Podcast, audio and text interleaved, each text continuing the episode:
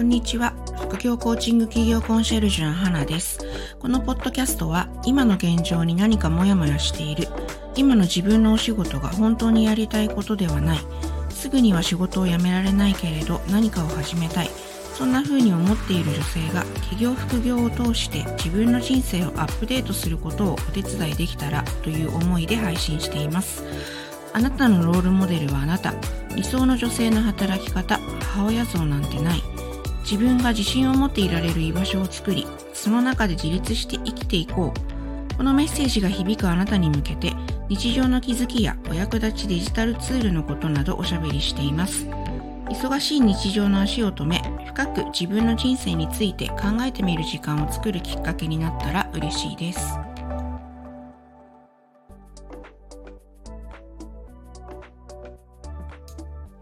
こんにちは、花です。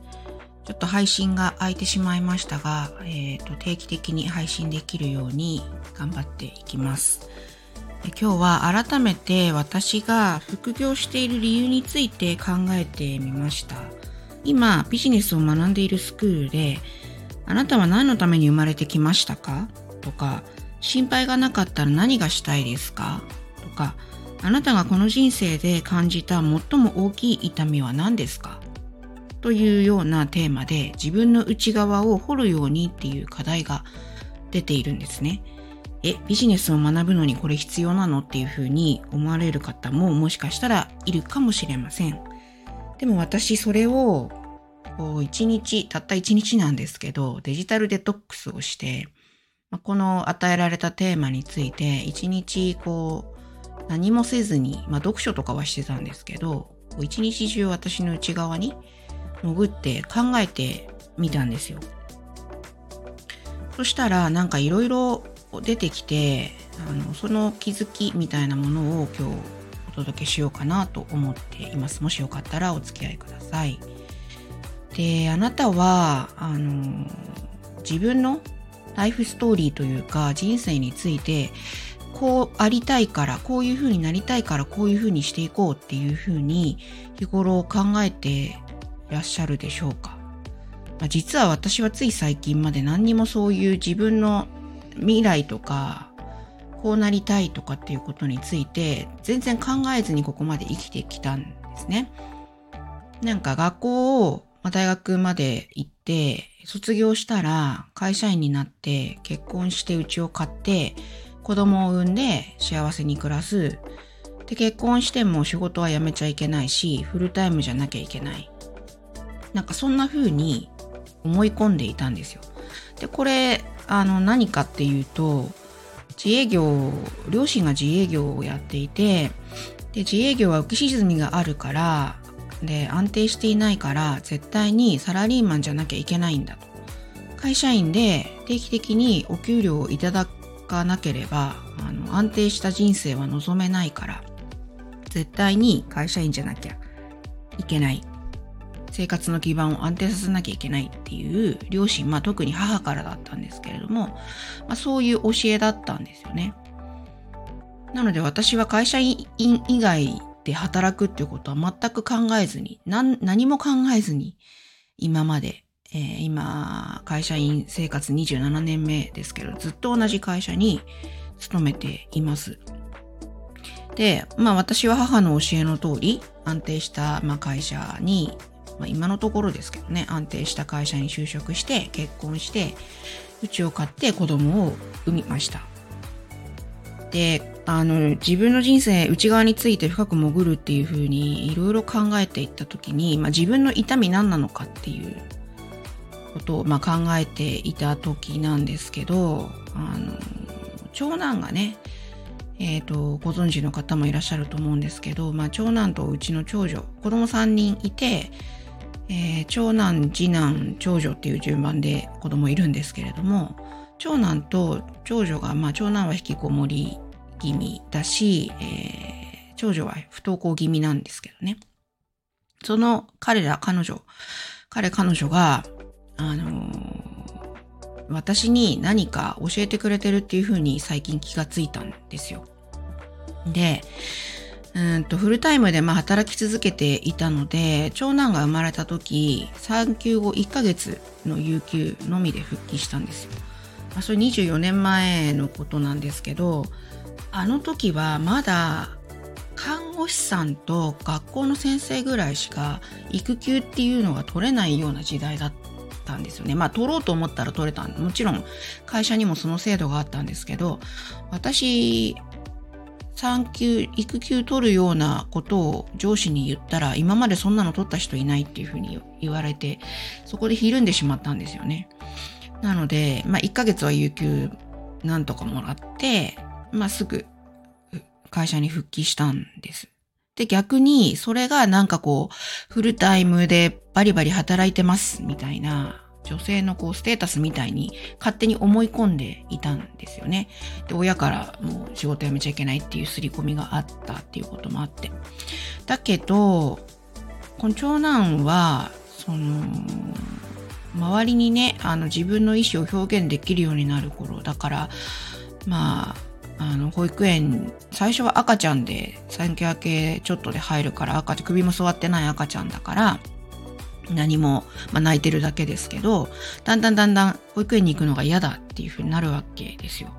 で、保育園も小学校も朝泣き叫んでいつまでもうちから出てこないんですよね。でも私は仕事に遅れちゃいけないから、毎日毎日長男を家から引きずって、めっちゃヒステリックになりながら車に乗せて送って行ってました。集団登校に間に合わないから。でもあの時は必死だったから、それがあのベストだと思ってやってたんですよね。でもその後、中学校2年生の5月ぐらいだったと思うんですけど、そこから10年間、全く家以外、一歩も外に出て、出なくなってしまうなんて本当思ってもいませんでした。で、私は本当は息子に寄り添いたかったんだと思うんです。今思えば。でも、私の生き方に対する思い込みみたいなものが、まあそれは仕事を辞めちゃいけないとか、会社員じゃないといけないみたいな専業主婦になるなんてとか、パート、パートで仕事するなんてみたいな考え方全然なかったんですね、その時。で、今みたいな、あの、リモートで働くのが当たり前っていう時代ではもちろんなかったし、